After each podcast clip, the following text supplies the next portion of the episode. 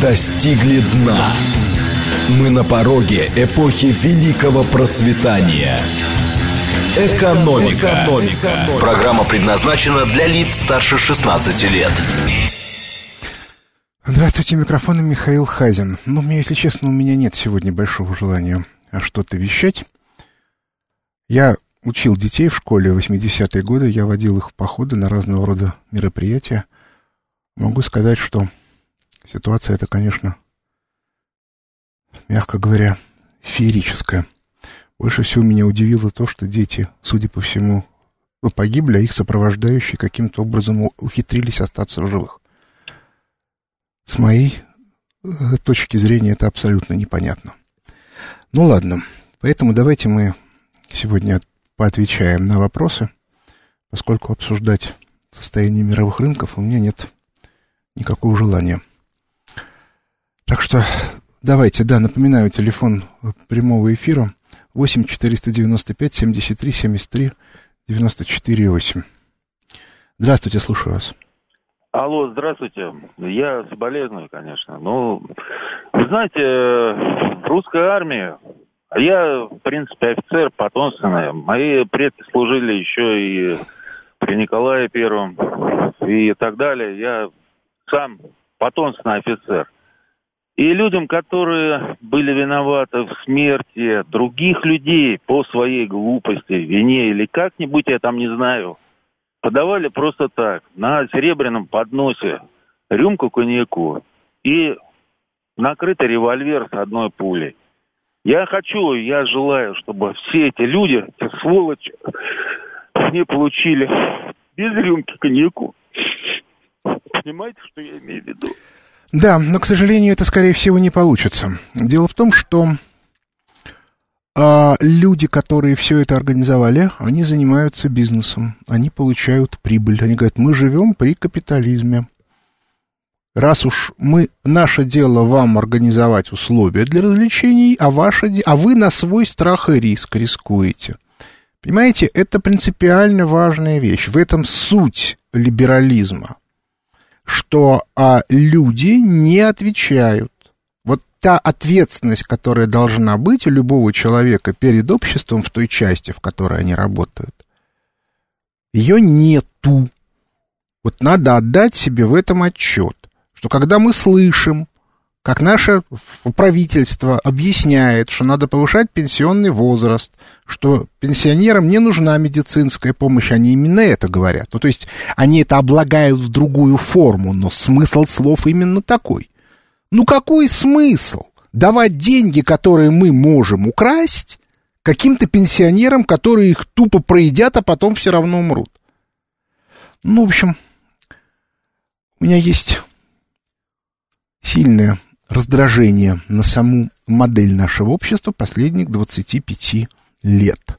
К слову сказать, если вы посмотрите на американское общество или на общество европейское, западноевропейское, то вы увидите, что оно довольно сильно отличается от этой модели. Собственно, эта модель только в крупных городах и в крупных корпорациях. На местах там очень жесткая система. Вот а, ну, правда, она немножко по-другому устроена. Вот все наши люди, которые начинают жить в, в, в, в, в деревне, что швейцарской, что французской, что американской, говорят в ужасе, это какие-то непрерывные стукачи. А они непрерывно, они могут с тобой вежливо здороваться, а при этом строчить жалобы. У нас настрочить жалобу в инстанции, я помню, как когда я был маленький, соседи настрочили на нас жалобу в постсовет, но основная, основ, основной был, э, основная претензия была такая, что, э, там, что у нас на участке да, трое детей, которые днем орут и не дают нам отдыхать, а мы на дачу приехали отдыхать. Надо отдать должное. В те времена власть была куда более разумная, и в постсовете к нам пришли с этой жалобой, посмотрели и сказали, ну, вы, они же приезжают только на субботу-воскресенье, постарайтесь в субботу-воскресенье не, не, не, не кричите, а постарайтесь кричать потише в субботу-воскресенье.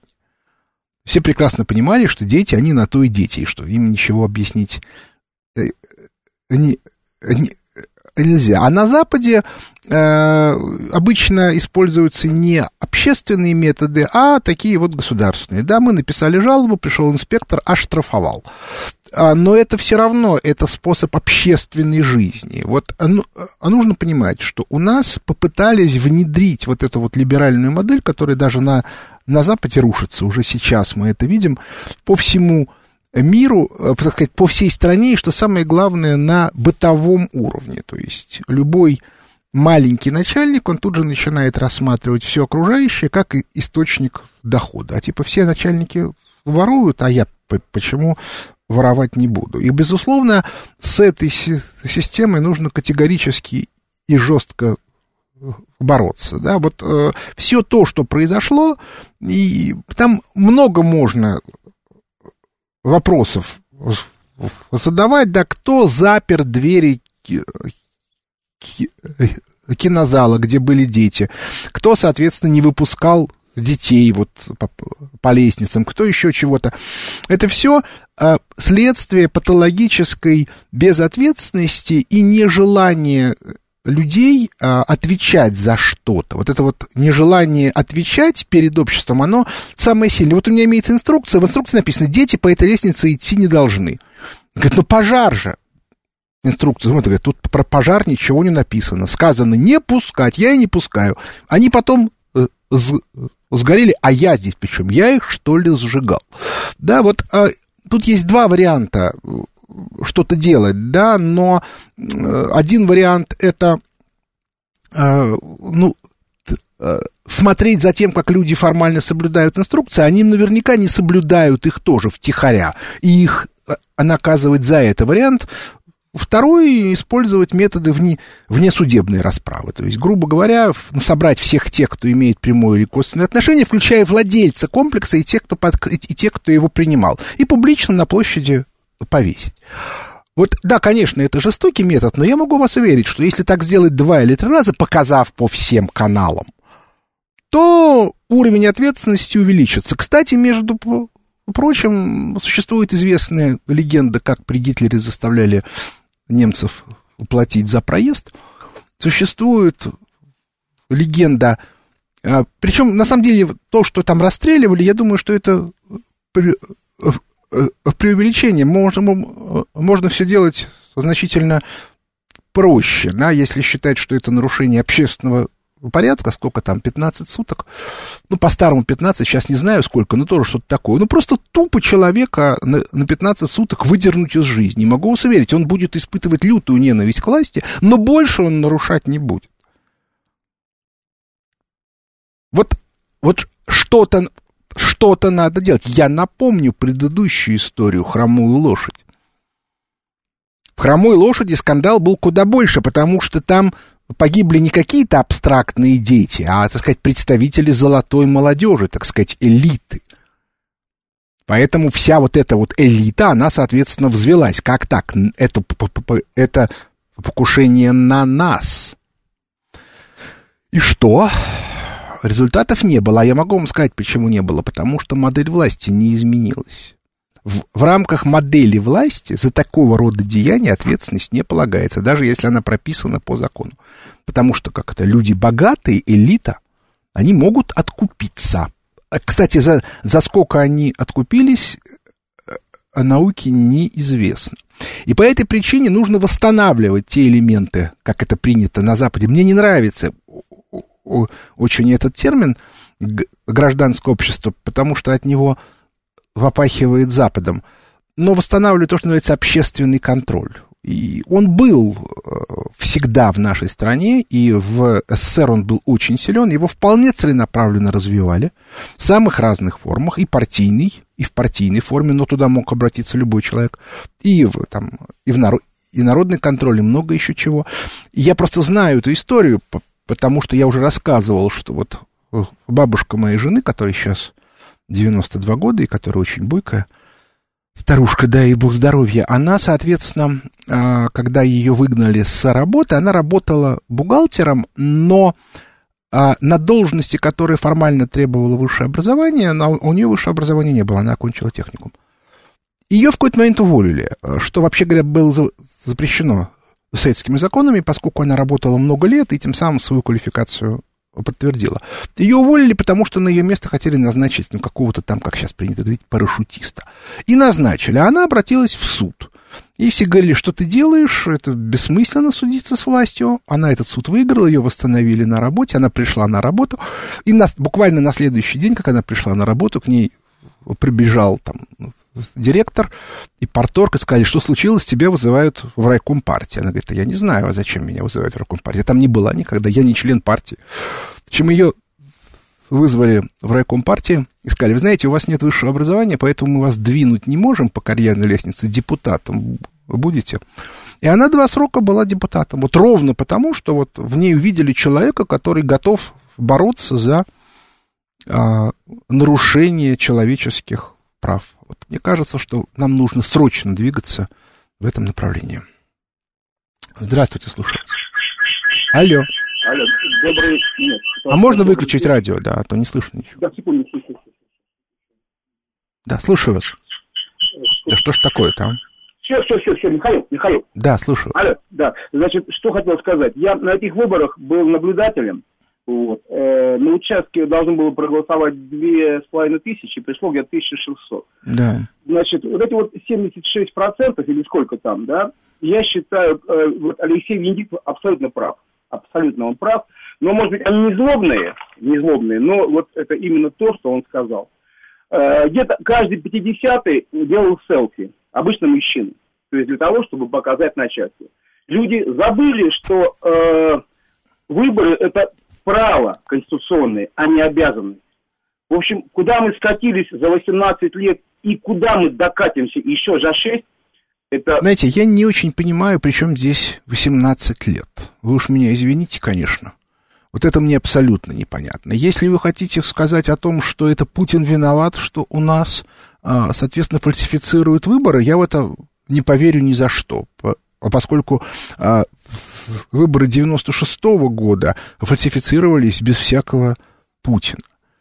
Я уже это объяснял сто, там, сто раз, о том, что Путин пришел на уже сложившуюся систему.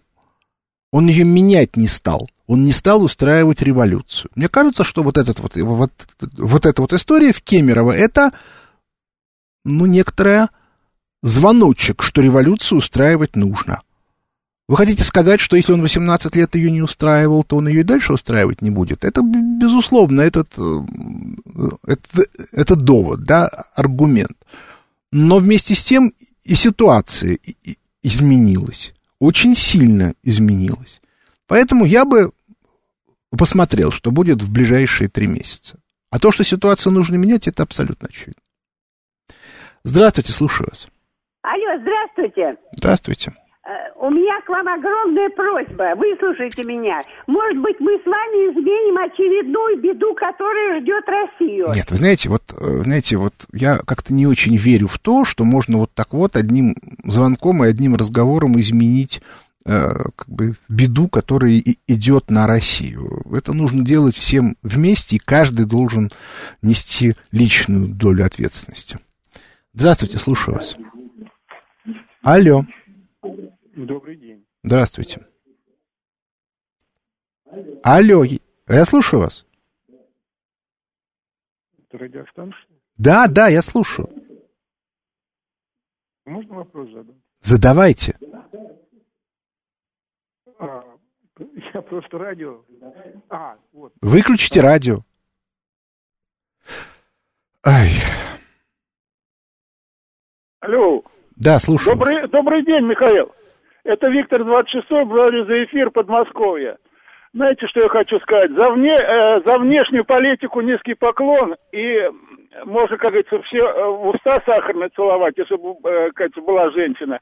А за внутреннее, ну что, могу сказать то, что, значит, песенка есть такая, и по камешку, по кирпичику растащили, ну а дальше сами думайте, какую добавить песню, понимаете? Мне это лично уже надоело. И меня беспокоит, Михаил, как вы, как финансист у нас, разъясните, пожалуйста, будьте любезны, как это нажатием кнопки э, уходит миллиарды рублей наших за кордон, и, не, и, не, и как это ищут, ищут, но и найти не могут. Хотя договоренность с банками есть, нажать на кнопочку, позвонить, сколько у этого человека есть денег.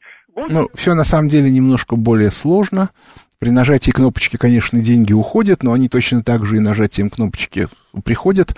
И вы уж меня извините, конечно, но я не буду сейчас рассказывать, как это все устроено. Мало того, что, во-первых, я не финансист, а экономист, и очень многие финансовые технологии, я про них знаю, но в детали не погружен. А, а во-вторых, э, все-таки нужно смотреть на глобальные процессы. В школе мы в начале 90-х согласились жить по западным правилам. Мы должны жить по, по западным правилам. Или надо отказываться. Вот это ключевая вещь. Здравствуйте, слушаю вас. Алло. Алло.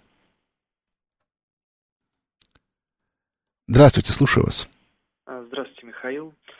Печальное утро, конечно, но давайте к вопросу об экономике. У меня два вопроса к вам маленьких. Эм, как долго может продолжаться рецессия в экономике нашего государства, то есть она может растягиваться десятки лет, либо там единицы лет, то есть данной ситуации нашего государства.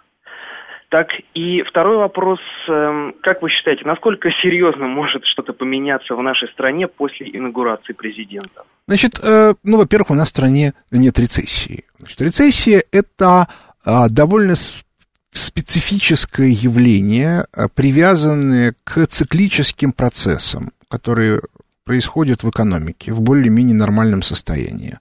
А специфика рецессии состоит в том, что независимо от того, что вы делаете, она через некоторое время заканчивается, поскольку начинается повышательная волна цикла. Контрциклической э, политикой можно рецессию чуть-чуть сократить или же, наоборот, удлинить, но практически невозможно сделать ее бесконечной. Так вот, ни на Западе, ни у нас сейчас не рецессия. А сейчас э, совершенно классический депрессивный спад. Он продолжается уже пять с лишним лет и продолжаться будет дальше, если не будет изменена экономическая политика. А если она изменится, то мы вполне благополучно можем перейти к росту. А теперь вопрос, да, произойдет ли что-нибудь после инаугурации? Мне это слово ужасно э, не нравится, но вот мой товарищ Олег Григорьев использует для описания этого процесса слово игуанизация. Тут, по крайней мере, понятно, что имеется в виду. Так вот, соответственно, а, если мы будем смотреть на а, а, то, на те изменения, которые происходят в нашей стране, то мне абсолютно очевидно, что теоретически должна происходить смена элит. Вот на в ночном эфире в день выборов, который был у Соловьева, так уж получилось, что я там был, а, где-то в половину третьего, я думаю, что, в, что можно найти запись. Выступил Никита Михалков, который, видимо, не выдержал а, таких вот скучных и бессмысленных рассуждений разного рода политологов и экспертов, которые там сидели, и сказал, да что же вы не понимаете, это речь идет о смене элиты. Вот нужно понимать, что с большой вероятностью речь пойдет о смене элиты. А если речь пойдет о смене элиты, то в рамках этого процесса можно будет и вменить ответственность, ту самую, из-за которой произошел пожар в Кемерово, из-за которой так много погибших. Но нужно при этом понимать, что те люди, которые сегодня, пользуясь э, своей безответственностью, которую они прикрывают словом либерализм, а, которые сейчас вот являются бенефициарами этого процесса, они так просто не сдадутся. И это видно. Вот вы посмотрите, что происходит сегодня в Лондоне. Да, абсолютно шитое белыми нитками отравление Скрипаля. Причем даже непонятно, было ли отравление. То есть не исключено, что и, и, и ему и его дочери в, в кафе подлили немножко клофелинчику, и они там прикорнули на лавочку, а дальше их выдернули, и все. Вот никаких аргументов в части отравления не существует, их просто нету. Аналогичная во многом история была в случае с э, Литвиненко. Полоний был но нету никаких доказательств того, что смерть Литвиненко произошла от отравления полонием, потому что знаменитая фотография, где, значит, лысый, побритый накануне Литвиненко лежит, значит, с такой вот, такой вот умирающий реально, и у него при этом волосы на груди. Так не бывает. Причина смерти Литвиненко мне неизвестна и никому неизвестна. Собственно, до сих пор нету судебного решения. Существует только заключение одного из судей, который, ссылаясь на мнение эксперта, говорит, что э, да, эксперт сказал, что это смерть от, от, от полония, а, соответственно, и, скорее всего, и, вероятно, виновата в этом ФСБ. Вот это вот, то есть они только одного человека смогли уговорить э, э, э, это сказать. А если учесть, что Литвиненко, у него бизнес был такой, он продавал полоний, которые ему привозили из России, которые используются спецслужбами, а, а может быть и не, и, и не спецслужбами для того, чтобы контролировать продвижение людей, может быть, каких-то предметов. Дело в том, что вот этот самый раствор полония, он, э, если он, если, в нем даже руки мыть, он абсолютно, или принимать душ, он абсолютно безвреден. Он опасен только если его принимать вовнутрь. Так вот, э, вот это вот совершенно типичная история. То есть люди, понимая, что у них, э, что они рискуют потерять власть, они готовы на все. На крупные теракты, на все что угодно. Я поэтому вполне себе понимаю Путина. Ну, представьте себе на секундочку, да сколько у нас вот таких вот, вот торговых центров. Их бенефициары это вот те самые люди, которые в 90-е годы пришли к власти. И которые, порушив памятники архитектуры, детские сады, еще чего-то, выселив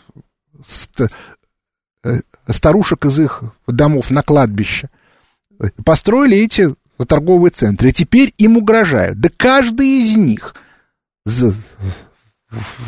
заплатит из украденных денег для того, чтобы поджечь и устроить вот такое вот. Чтобы показать о том, что нынешний режим, который вдруг, вдруг решил сменить свои приоритеты, нужно э, сносить. Но отдайте себе в этом отчет. Я не уверен, что э, этот самый торговый центр в Кемерово это не полный аналог дела Скрипаля. Ну, потому что люди, у которых отбирают возможность воровать сотни миллионов долларов безнаказанно, они так просто эту свою возможность не отдадут. А вы говорите, а почему Путин ничего не делал? Может, и делал, но только он пытался это сделать по возможности без эксцессов. А гарантий никаких нет. Здравствуйте, слушаю вас. Здравствуйте. Э, у меня несколько вопросов. Все время говорят, что спасибо за внешнюю политику. По-моему, итоги внешней политики просто плачевные. Почему? В каком Осталось месте? Турция и Китай, где мы в зависимом положении. Вот, коль на то пошло.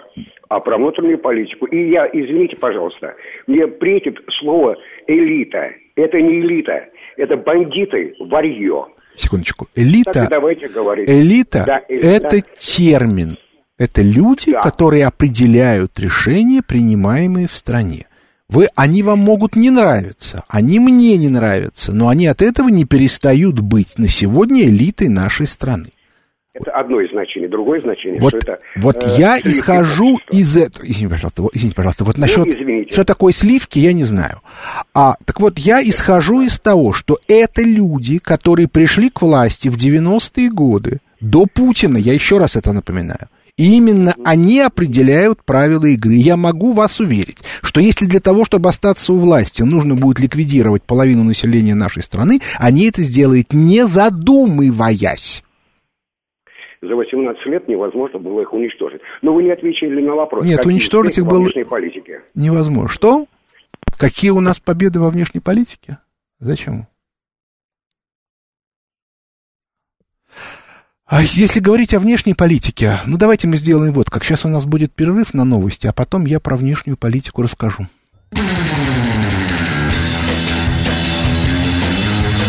Экономика. Экономика. Экономика. Возвращаемся в студию микрофона Михаил Хазин. Я обещал рассказать про внешнюю политику. А я небольшой знаток внешней политики, тут скорее нужно спрашивать специалистов, но а, для того, чтобы понять те изменения геополитические, которые в мире происходят, а, не, нужно быть специалистом по а, внешней политике.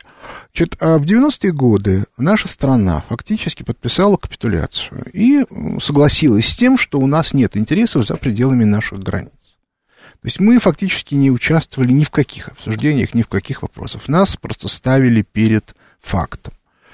По этому поводу есть масса историй. Еще в начале 90-х, когда еще действовали какие-то ялтинские принципы, мы это довольно демонстративно, мы довольно демонстративно выполняли это условие, отказавшись от любых, от любых а, наших прав. Это было хорошо видно по тому моменту, когда НАТО начали двигать на восток первый раз, и, соответственно, тогда был запрос к нам, а, не будем ли мы возражать, если бывшие страны Варшавского договора вступят в НАТО. Были некоторые письма от послов о том, что не нужно этого делать, но в ответ на это министр Козырев, который совершенно случайно сейчас живет в Майами, а, ответил что-то вроде того, что как, как можно, это же цивилизованные страны, как же можно им мешать развивать, развиваться и продвигаться. А потом мы начали возражать, и, как мы знаем, в, в Мюнхене в 2007 году на знаменитой конференции по безопасности Путин сказал, что, ребята, так больше нельзя. В ответ ему сказали, что наши интересы кончаются на наших границах. Вот если исходить из логики, что Россия должна была вернуть то а, положение дел, при котором наши интересы есть и за пределами наших границ, то в этом случае, в общем, политика Путина была, внешняя политика была достаточно успешной.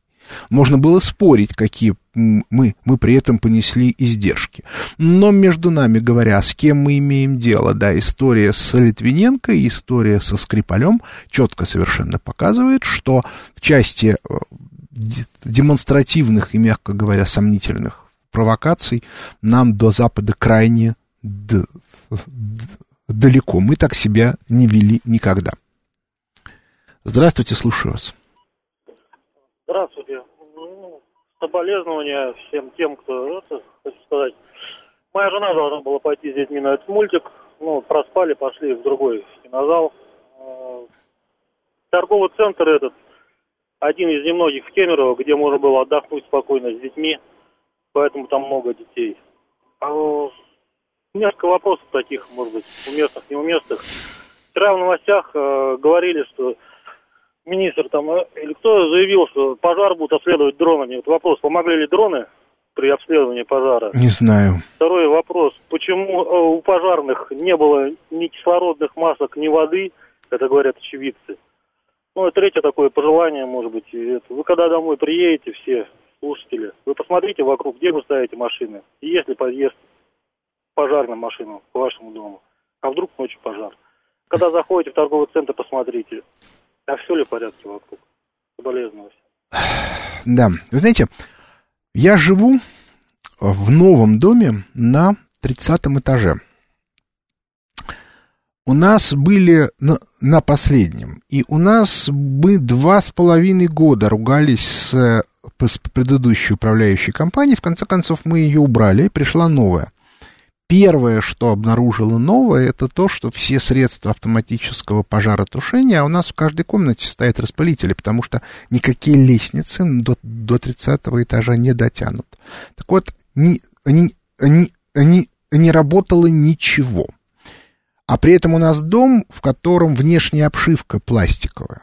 То есть нам сказали, управляющая компания, что если бы что-то началось, вы все покойники, все, кто живет там выше 15 этажа, куда лестницы еще дотягиваются. Так что вот так. И это, в общем, это, да, это, это абсолютно кошмарная ситуация, но давайте отдадим си, по себе отчет. Никто не несет ответственности. То есть от того, что у пожарных не было воды и лестниц, никто не пострадал. И не пострадает в рамках нынешней системы. Точно так же никто не пострадал от, в, в нашей управляющей компании. Более того, управляющая компания сейчас судится с жильцами, старая, и требует вернуть недоплаченные деньги. При том, что она на протяжении примерно двух лет вообще ничего не вкладывала. То есть, когда у нас сломались лифты, то разбирали часть лифтов на запасные части. У нас в, э, в какой-то момент возникла э, ситуация, при которой люди не могли выехать из подземного гаража, потому что все четверо ворот, которые были сломались. Ну, собственно, двое из них вообще не работали где-то. У нас двое ворот на одну сторону и двое на другую. Вот, значит, э, с каждой стороны работало по одним воротам, а вторые не работали. Как я подозреваю, их, их тоже разобрали на, на запчасти. И в какой-то момент они тоже сломались, но добиться чего-то невозможно. Более того, мы выиграли суд первой инстанции у этой компании, которая, между прочим, а, зафиксирована официально решением суда, что она фальсифицировала подписи под фиктивными общими собраниями. Но, как объяснили, они поработали с, с, с судьями в апелляции, и, соответственно, решение было изменено на противоположное. И теперь людей заставляют платить. Вот, а вот интересно, если бы они бы сгорели, их семьям тоже бы при, предъявили, и, и, предъявили иски, типа, ребята, вы не заплатили за, за пожарные, э, соответственно, мероприятия. Нет, мы их все равно не делали. Так что вот так. Еще раз повторю, до тех пор, пока мы не вернемся к ответственности, но при этом нужно понимать, что люди не хотят. А я могу вам сказать почему. Потому что те, кто зарабатывает миллионы, четко понимают, что если ответственность вернуть, то из этих миллионов они должны будут там 995 тысяч из каждого миллиона отдать на обеспечение тех мероприятий, которые обеспечивают людям безопасности. А они этого не хотят делать. Им это не нравится. И вот с этой ситуацией нужно что-то делать. То есть в этом смысле можно предъявлять претензии к Путину, что он 18 лет этих э, людей не истреблял. Хотя нужно отметить, что по сравнению с тем, что было в 90-е годы, стало, конечно, сильно лучше. Но я еще раз повторю. Очень велика вероятность, что как только мы начнем что-то делать, они начнут сопротивляться. И к этому тоже надо быть готовым. Здравствуйте, слушаю вас. Можно вопрос, Казина? Я слушаю, задавайте вопрос. Добрый день. Вы знаете, вот эти вот пожары и прочие нарушения, это политика Медведева и Путина. А не кошмарить бизнес. Можно проверять только раз в три года. И то указать точную дату. Когда Значит, ты... я с вами не соглашусь категорически. Вот почему. А, дело в том, что а, специфика, откуда взялось э, кошмаривание бизнеса. Потому что те, кто приходят с проверками, они не проверяют. Они говорят, дайте нам денег, чтобы мы к вам не придирались. Э, понимаете, в чем дело? Преступление состоит в том, что государственные функции приватизированы. Вот в этом проблема. И приватизированы они – не при, Пу... не при Путине, не при Медведеве, а в 90-е годы. Гайдаром, Чубайсом, Ельцином. Вот они приватизировали эти функции. А вернуть их обратно, это значит произнести слово «национализация» хотя бы государственных функций. А это слово у нас запрещено. Вы, вы, вы посмотрите, да, какая была атака на Грудинина в СМИ только за то, что он произнес слово национализация. А вот теперь отдайте себе отчет, что такое национализация. Вот давайте национализируем хотя бы государственные функции, чтобы пожарные ходили и требовали, откройте двери. Тем говорит, ну как мы откроем двери? Тогда, соответственно, народ без билетов побежит смотреть кино. Да вы поставьте человека, а человеку ему надо деньги платить. Ну и все, и на этом все заканчивается. А давайте лучше мы вам часть этих денег дадим, и вы сделаете вид, что вы ничего не заметили. Вот еще раз повторяю. должен быть общественный контроль, раз, и национализация государственных функций, два. Если чиновник не выполняет своих обязанностей, он должен быть уволен без права вернуться на госслужбу. И, соответственно, дальше начинается проверка, насколько его активы соответствуют его официально полученной зарплате. А если не соответствует, ну извиняйте. Придется сесть в турму. Здравствуйте, слушаю вас. Здравствуйте. Э, вы знаете, я вот слушал то, что вы сейчас говорили по поводу государства. Это все, конечно, прекрасно. Но у меня ощущение такое, что э, личная ответственность в данном случае каждого из нас значительно важнее.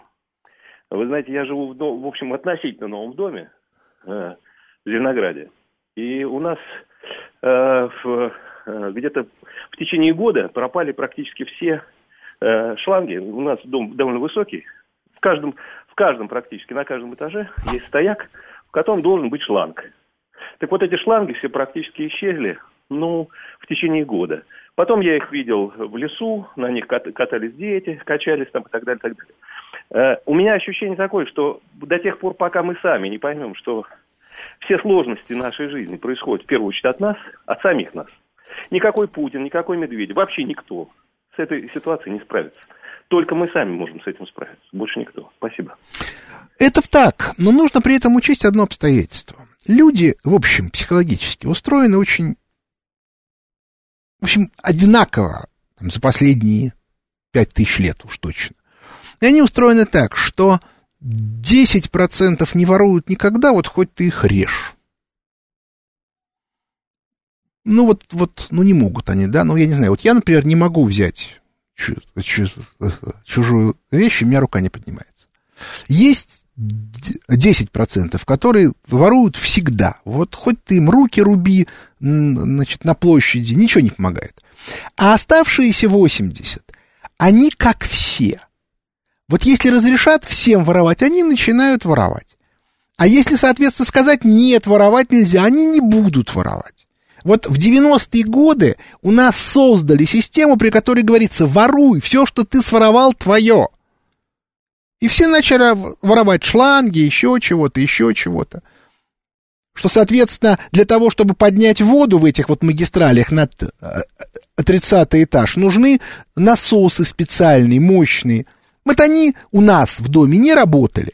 То есть при всем желании нету воды там просто, да, там может, может быть даже сработают датчики. А бессмысленно, потому что воды нету. Ну вот я читаю, да, а, ну просто приходят же письма. Я отслужил 12 лет в пожарной охране, уволился в 2007 За последние годы сильно были порезаны штаты рядовых сотрудников, плюс при строительстве новых районов не строятся новые депо и не увеличивается штат сотрудников. Все началось при Шойгу. Ну, пожалуйста, да, но при Шойгу-то понятно, когда он пришел, в 92-м или 93-м году, это вот 90-е годы. Приватизация. Все приватизировали. При этом, на самом деле, вы, вы, вы, вы будете смеяться, бюджеты выделяются. Потому что сметы, они еще советские. Когда все выделялось на, на все. Но только эти деньги теперь идут не, не целевым назначением, а идут как бы на некоторым э, таким э, кусочком, да, где объединено несколько функций правильным компаниям, а их задача написать отчет. Вот они пишут отчет. Точно так же, вы, вы, вы что думаете, отчеты по этому вот э, развлекательному комплексу э, э, в Кемерово были плохие? Да не, не дай бог, все они были отличные. Он уже сколько, три года существует или четыре? Вот он, там все, все там было хорошо. По этой причине надо изменить модель. Надо сказать людям, все, вот больше мы так жить не будем. И теперь, соответственно, вы сами не воруете, но если вы увидите, что кто-то ворует, надо бить в колокола. И, и вот вам система, которая это позволяет. А если мы обнаруживаем, что кто-то ворует, мы его сразу выгоняем, а потом в тюрьму. это нужно сделать. Если этого не сделать, то тогда, соответственно, ничего не будет. Но проблема в том, что эти люди будут сопротивляться. Здравствуйте, слушаю вас. Алло. Алло. Алло, здравствуйте. Вот вы говорите, что Путин 18 лет празднует. А до этого он был в, Питере, он же идет оттуда. Ну Все 90-е годы он там кошмарил народ. О, Господи. Здравствуйте, слушаю вас. Михаил Леонидович, добрый день, Соколов Алексей. Да, здравствуйте. Значит, вопрос вот какой. А, В 1921 году Ленин написал свою статью о продовольственном налоге. Да. Главный смысл которой э, состоит в следующем, что переходная стадия вот от той России, которая была при Ленине, вот при царях, вернее, к, к социализму, в, в этой переходной стадии совершенно необходима такая форма управления, как государственный капитализм. И это правильная форма, она должна быть. Так вот, на самом деле, э, спор заключался в том, что Ленин о том, что одновременно с этим гос- госкапитализмом в, стране должна быть диктатура пролетариата, с одной стороны, но с другой стороны говорит, что может быть и революционно-демократическое, так сказать, государство, которое еще не социалистическое. Так вот, у меня вопрос вот в чем. Современная форма управления в России может ли рассматриваться как государственный капитализм, особенно в той привязке, что нам нужна смена элит на национально ориентированные? Спасибо. А, Я бы не сказал, что у нас государственный капитализм, потому что у нас очень специфический, у нас олигархический капитализм. Потому что главным бенефициаром современного государства является группа олигархов, а не, а не собственно, не само государство. Собственно, то, чем делает, то, то, чем занимается Путин, если, если смотреть на его внутреннюю политику, это как раз попытка перевести олигархический капитализм в государственный. Насколько у него это получается, это вопрос отдельный. Я вот уже много раз говорил, что для того, чтобы это сделать реально, вот как бы в полном объеме, необходимо ликвидировать довольно мощную группу, которая отчаянно будет сопротивляться, э, в том числе устраивая вот такого рода истории, как э, массовые, э, как, э,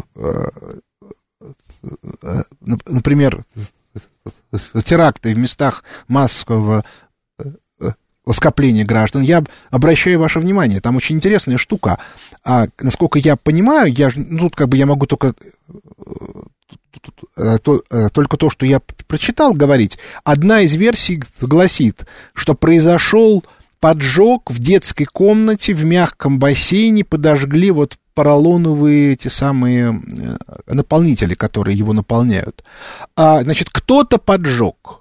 Вот кто вам сказал, что это не теракт? Вот а, очень возможно, или что, или что это произошло в кинозале, то же самое. Кто сказал, если там, например, кресло с, с поролоновыми этими самыми, кто сказал, что это не теракт? Вот, а, к сожалению, любая попытка радикальной смены а, группы бе- бенефициаров, она неминуемо влечет за собой ответную реакцию со стороны этих самых бе- бенефициаров. При этом до недавнего времени предъявлять Путину претензии вообще было нельзя, потому что за этими людьми, которые вот олигархи, стояли западные государства. Ну, посмотрите, да, ну, как бы, ну, никто не сомневается в том, что Ходорковский вор, что, как бы, что он, он- покрывал ш- э, э, шайку убийц. А вот тут, как бы, участвовал ли он лично в организации этих убийств, это я не знаю, этого никто не знает. Но это же абсолютно очевидно. И что мы видим? И его отчаянно поддерживает Запад. Почему? Да по той же самой причине, что э, Ходорковский, став бенефициаром некоторой большой системы, поделился с ними. И они говорят, это наши деньги, вы отжали наши деньги. Мы говорим, ребят, вы сделали ставку на вора и на убийцу. Почему вы не хотите соблюдать закон? На- а на что они говорят? У нас есть священное право частной собственности, и оно для нас важнее, чем ваш закон. Ну, давайте смотреть правде в, в глаза. В этом смысле меня всегда поражало, когда мне кто-то там объяснял, что вот а, з- а, Литвиненко туда-сюда. Я говорю, ребята, вы меня извините, конечно, вы пустили на свою территорию Березовского. Вы знали, что он вор и убийца? Вы это знали? Если вы это знали, то все, что произошло с, с людьми Березовского, которых в- в- вы же туда, туда понавезли, нас вообще не касается. Как только вы приняли его на свою территорию, вы взяли ответственность на себя. Все, пишите на себя заявление. Так вот, а эти люди имели очень мощную крышу. И их ликвидировать вот так просто, раз и все, невозможно. Ситуация стала меняться совсем недавно. Собственно, только с приходом Трампа. стало понятно, что вот та вот западная элита, которая крышевала нашу вот эту вот олигархическую, она потеряла монополию на власть. Но ресурсов у них осталось много. И надо отдавать себе отчет, что драться с ними это не хухры-мухры. И при этом, э, в отличие от нас с вами, от меня в частности, Путин понимает, какого рода ресурсы и какого рода масштаба э, э, факторы там задействованы. А я вот не знаю. А он знает. Поэтому я не могу к нему предъявлять претензии. Это с, с моей стороны было бы безответственно. Здравствуйте, слушаю вас. Алло. Да. Алло, Михаил. Царство небесное. Ан- Ангелочком. Ой, не говорите. Слов нет, слов нет, и вообще я не знаю. Ну, знаете, что хочу сказать? Ведь э, трагическая дата э, православных христиан бомбили в этот день, правильно, натовцы? Да. Вот Да. именно. Но это жертвоприношение дьявола, сатаны. Да это никто не спорит. Да, Это- понимаете, ну я хочу, вы знаете, Михаил, дайте мне сказать, вот два слова, а? Вы знаете, мы хотим Путину помочь. Возьмем виллы, блин, и выкинем всех оттуда, а Путина оставим. Давайте вот так мы сделаем, мы поможем. Мы еще пока есть русские мужики-то. И армяне помогут, и русские, и украинцы помогут, белорусы, все нам помогут. Вычистить эту мерзость, вы понимаете, уже слов нет уже больше. Ведь следующие мы, вы знаете, что такое это молчание ягнят? Помните? Знаю, знаю. Вот помните, и вот на следующие дети наши будут. Вот что страшно. А Путин что? А он ничто. Зиро, ноль. Вы понимаете, что такое страшно, что он ничего не может сделать один. А мы ему поможем. Как Сталин набрал, первый набор э, ребят русских набрал, мужиков, этих всех набрал, и разогнал троцкистскую банду. Правильно. Вы Вот теперь давайте смотреть. Путин получил поддержку населения. Вот он получил. Да, вот, вот за него проголосовало 75%, даже больше. Ну хорошо, ладно, предположим, что местные власти где-то что-то подкинули, но все равно он получил сильно больше, чем все ожидали. Все, в том числе и на Западе. Они по этому поводу, кстати, сильно расстроились. Но вот мы и дали ему, вот теперь он должен это отработать. А вот если он этого не сделает, то тогда, к сожалению, общество решит, что он вот с теми, кто, соответственно, организовывает вот э, такого рода вещи. Вот. Эм, хорошо, поехали дальше. Здравствуйте, слушаю вас. А, Михаил, здравствуйте. Здравствуйте. Я слушаю вот звонки, которые к вам поступают, и, в принципе, все, а, что называется, рубят по верхам. Всем не нравится правительство и все прочее. Но ведь парадокс в том, что а, взрослые, которые сопровождали детей, они-то не были в кинозале, они оставили детей и ушли. Да. Э, Взрослые ведь начинаются... Знаете, вот я могу сказать вам следующее, да, поскольку я детей, еще раз повторяю, водил и на мероприятия разные организовывал, и олимпиады организовывал школьные, сам организовывал, то есть был главным организатором. И, соответственно, и, и в походы водил, и в походы многодневные, то я могу вам сказать, что а, вообще говоря, в прежние времена такого быть не могло в принципе да, что если дети где-то, то взрослые рядом с ними должны быть. А то, что произошло, это скорее так себя ведут родители, которые вот кинули детей в детскую комнату и, соответственно, ушли за покупками. Теоретически такая ситуация возможно, в конце концов, для этого придумали детские сады. Но нужно при этом отдавать себе отчет, что если взрослых было несколько, то хотя бы один должен был остаться. И тем более, если верна гипотеза о том, что, что, что они попросили закрыть двери в кинозал. Это вообще ни в какие ворота не лезет. Но это надо разбираться. Тут мне сказать сложно. Если это сделала дежурная, которой просто тоже захотелось там полчаса отдохнуть, то ее нужно осудить. Ее нужно осудить в любом случае. Это разбираться, безусловно, по очень многим вопросам нужно, но проблема еще состоит не только в том, чтобы разобраться в том, что было, но и проблема состоит в том, чтобы не, не допустить вот такого впредь. А при этом нужно понимать, что владельцы всех этих развлекательных центров будут отчаянно сопротивляться, потому что любое действие, которое увеличивает безопасность, уменьшает их прибыли. С этим ничего нельзя сделать. Эти люди привыкли, что они ответственность не несут. Но на этом наша передача подошла к концу. У микрофона был Михаил Хазин. Благодарю за внимание. До свидания.